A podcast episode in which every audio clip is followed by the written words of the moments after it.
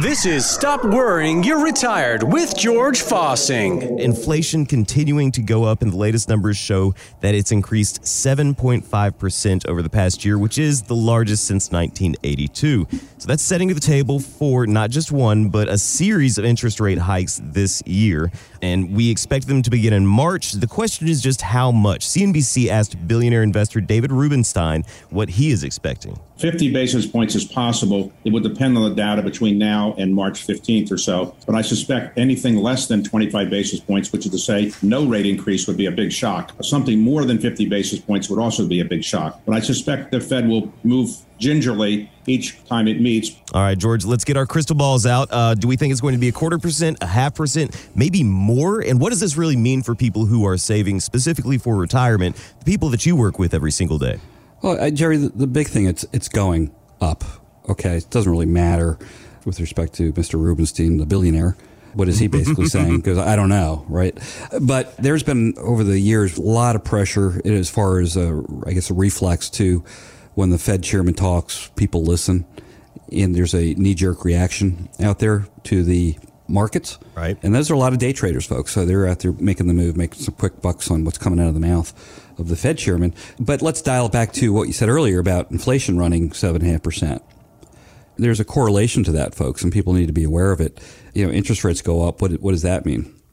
My big one, folks, if you're not aware, uh, what it's going to do to interest payments on our national debt. Mm. Mm-hmm. And this is not an immediate thing you're going to see. It's a gradual thing you're going to see. So what happens is we have, you know, thirty trillion dollars in outstanding loans. That's our debt, trillion, and it's ticking. This is basically people come out, countries, you know, we have government dollars worth a lot. I mean, it's pretty stable, right? That's why people do this. And what's going on there is, you know, they're doing it, they're getting paid back. And what if these interest rates go? Well, there's going to be less money available for the services that run this country. This is your Medicare, folks, your health care, this is your Social Security, the roads, everything like that. There's going to be a, there's a correlation. This is, and this is historic too, by the way. This has happened in the past. And all of a sudden, it becomes, you really possibly looking at the R word, which is recession. Uh, this is what can happen. So it's got to be very delicate. And what did he say? Gingerly? Yeah. That's the sweet art of, of doing what they're doing. Now, folks, we've got to increase the interest rates. It's got to happen. Reason being is one of the saving graces of two thousand eight, the financial crisis, is to stimulate the economy. Is what did they do? Well, they print more money. They, they, they reduced the rate, right? right? They stimulated growth by saying, well, you can come borrow money for next to nothing. And it was everything, just everybody started doing that, which was great. Drove the housing market, the manufacturing, et cetera, et cetera. And you have to be able to do that again down the road. Can you imagine if two thousand eight financial crisis was to happen today and we're already at all-time low interest rates? What are you going to do to stimulate the economy? Yeah. You're paying yourself in a corner. Well, I suppose so th- we these, can print a few trillion dollars. Uh, there, there, there goes your hyperinflation, right? I yeah. mean, there, there you go. This is uh, but isn't that what pitch? We've already done, George? I mean, with uh, what happened well, during COVID? Y- y- you know, I, somebody, you know, I read in the paper that Jimmy Carter is going to run back because this is his comfort zone. You know, you know, he was, he was president during uh, when inflation was taken off. I remember it, it was just, it, I think folks out there do as well. But seriously, the impact we're talking about, let's make something that really matters here, is you savers out there, you safe money people, you know, you've got a market that's in turmoil right now, right? And, uh, two thousand twenty-two is off to an ominous start, and you're nervous and you're going out there sitting in cash, uh, earning next to nothing. And inflation's running at seven point five percent. So you're safely losing seven point five percent per year because that's purchasing power. And you do two, three, four, five years of this, what's going to occur, folks, is your standard of living is going to be compromised. What does a standard of living mean? What exactly is that? It sounds kind of ambiguous. This is being able to do what you want to do in retirement. This is being able to enjoy what you have. Sounds like happiness. Yeah. And not fear of outliving it. I mean, that's the whole thing. If you're dipping into your principal, things are getting more expensive, the quicker you're going to spend down what you saved and worked for. That is scary, folks. I mean, I probably, you might be listening to this right now saying, yeah, I, I'm a little concerned. And it's a silent killer, this inflation thing. So it's a shame that savers are being punished, and we are absolutely getting the word out saying this does not need to be the case. we're doing reviews right now with folks out there who say, listen, you know, they're they're moving over. We get we're getting a lot of calls. Thank you, by the way, Jerry, from the well, radio. Thanks, thanks to our listeners, because I mean, yeah, George, it, it, we do this show every week, and I know that you are really proud of the radio show because, you know, we get to have a good time on here and we get to talk and, you know, get your name out there, but it's also really bringing some good information to people and helping to motivate them to really take charge of their finances. Yeah, we want to do that without scaring people. You listen to the radio we, and over the weekend, and what do you hear on talk radio?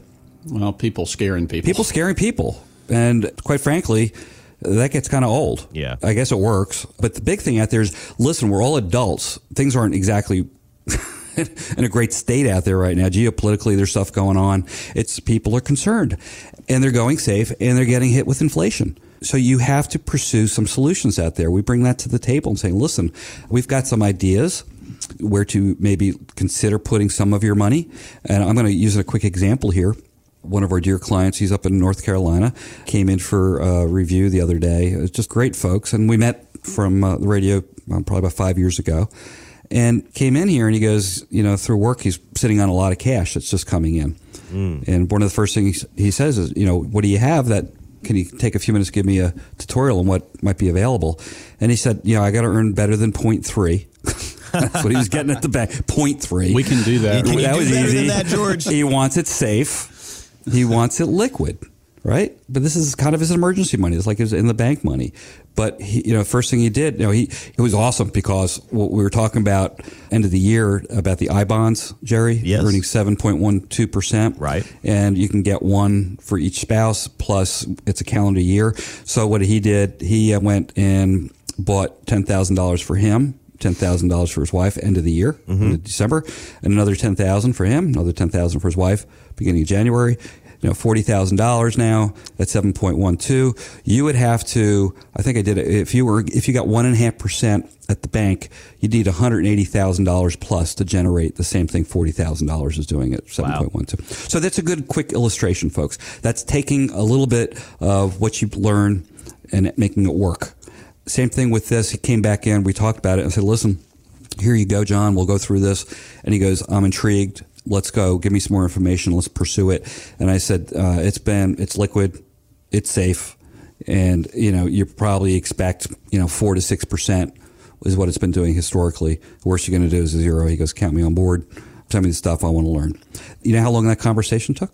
How long? Uh, less than ten minutes. Wow. George, what I'm hearing is that here's the problem. A lot of people are uncertain about the market. They've got maybe more money than they've ever had there. They don't necessarily want to be in the market, but they don't know what alternatives they have because they know that the bank is not giving you hardly anything and bonds are not performing well. So what people really need to do is just explore the other options that they may not have heard of before. That's exactly right. And, you know, folks out there, we're all aware, you know, sounds good to be true. You know, you have to be cautious with this. And right. I, I notice I, the, what I just said, return-wise, it's it's not extravagant. It's reasonable. And, you know, there's uh, part of the what we had to do with uh, that is understand we didn't want to put all our money in it, et cetera, et cetera. But holy cow, talk about listening and executing. Uh, a gentleman had never had an I-bond. Guess what? Now he does. Now he does. We're the advisors here, and you know there's zero commission. Sure. Go over here. This is where you buy it. You go through the government. And I it's, think it's, it's okay. To, I think it's important to point out, George, too, that the reason you said ten thousand dollars that is the limit per individual that you can get. Oh, I'm sorry. Yes, good point. Yes, it is the limit. You're listening to Stop Worrying, You're Retired with George Fossing and Zach Jenkins of North Star Financial and Retirement Planning, and that example of someone coming in with a unique challenge that they're looking to solve, uh, and George being able to help direct them to some of the different options, and they found something that worked. That's what George does every single day at North Star Financial and Retirement Planning. And he really focuses on working with individuals who are getting ready for those retirement years because you've probably got more invested than you ever have in your entire life. And when you're looking at retirement, it's more about protecting what you've worked so hard to grow. George and Zach and the rest of the team at North Star Financial and Retirement Planning can help you find solutions that fit your particular needs. George and Zach carve out some time on their calendars every single week just for our radio listeners. And for the first five callers right now, you can set up an appointment with them. The number is eight six four, four oh four, four nine zero zero.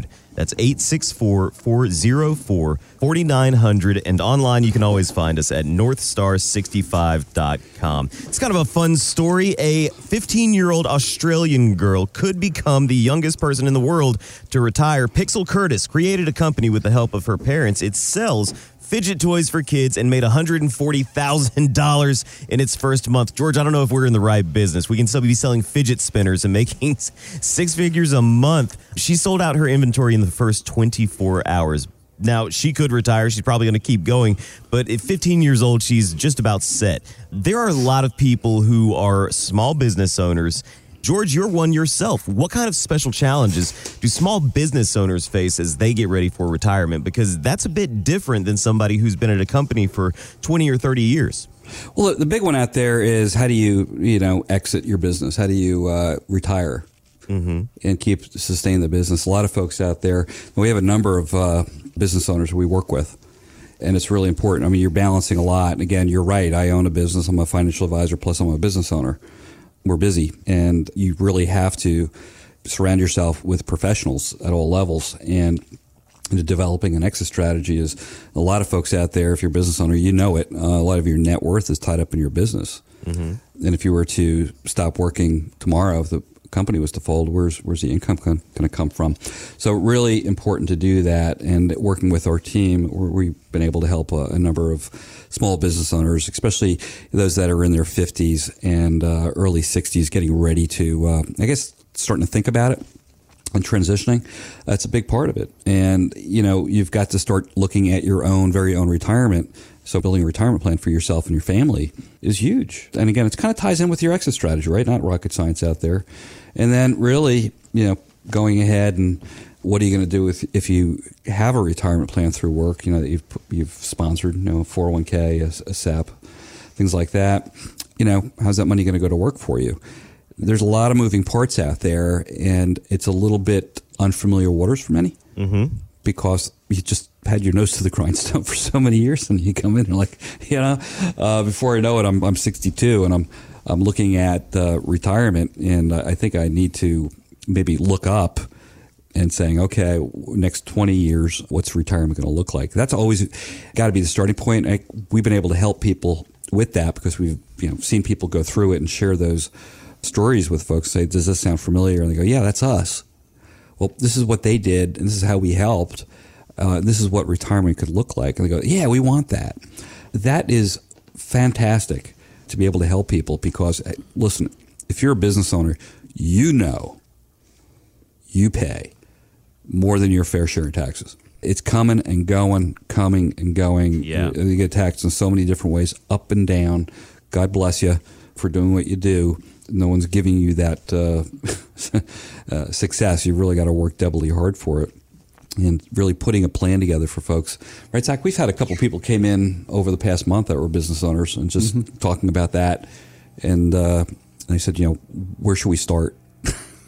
Well, George, it's not always just the financial portion of this, too, because if somebody's had a small business and they've been successful for a long time, it's kind of hard for them to imagine not being the principal of that. Maybe they're still involved, you know, or if they sell it to uh, somebody else in the family uh, or something like that. But there's a lot of people that have a real hard time stepping away from that. It's easy to mess up. I'll tell you that. We've seen people come in there like, man, don't do this. This is what we did. You know, you got to be very cautious when you get in-laws involved. You start expanding on mm. the, the family side of it. And before you know it, you can really create a, a situation that can be un- unpleasant. Everything, all your work and everything you put into your business, and it starts unwinding because, you know, there really was not an exit strategy executed and, and, and built around. This is really where you hire the bad guys. Okay. And the, the bad guys are the one who say, you know, the kids go, well, I want this, mom, dad. I thought I could run the business. And, you know, my bad guy, you know, advisor, my bad guy, C P A, whatever, says, I can't do that. That's the best thing in the world. Being able to go out there and say, I, I just can't because my the people I hired said this is the way it's got to be. There's a lot to be said for that, Jerry. Yeah. Being able to point to someone and say, taking the emotions out of it, right, George? Because mm-hmm. the, we get so wrapped up in our business. And I think there's a unique conflict for small business owners. They're always reinvesting into their business to keep it growing and thriving. They're investing into their employees because when you find good people, you want to keep those good people. it's hard to invest for your own future when you're so invested in everyone else. Yeah, I mean, yeah, you got a business partner. How's that going to play out? You know, you get these buy-sell agreements that are a necessary component in there. You've got family and dynamics, and both kids want it. Again, Uh, looking at it from that standpoint, who's going to get it, how it's going to be structured. Yeah. So anyway, you know, we can go on and on. We just tell folks, is listen, if you're getting to that point with your business in retirement, if you want to come in and have that conversation, and it, it's thirty thousand foot perspective, and it's really looking down and saying, sure. The first meeting is always listening and just asking questions. And you know, I'm always intrigued because uh, you know, most people that started these businesses started themselves. Yeah, a lot of sweat equity in there, and it's their baby. And you're an entrepreneur yourself, so you get along with that type of personality. There's, it's always fun to watch a bunch of business owners get together because there is just some different kind of conversations that happen with those kind of uh, guys who just get up and go get after it.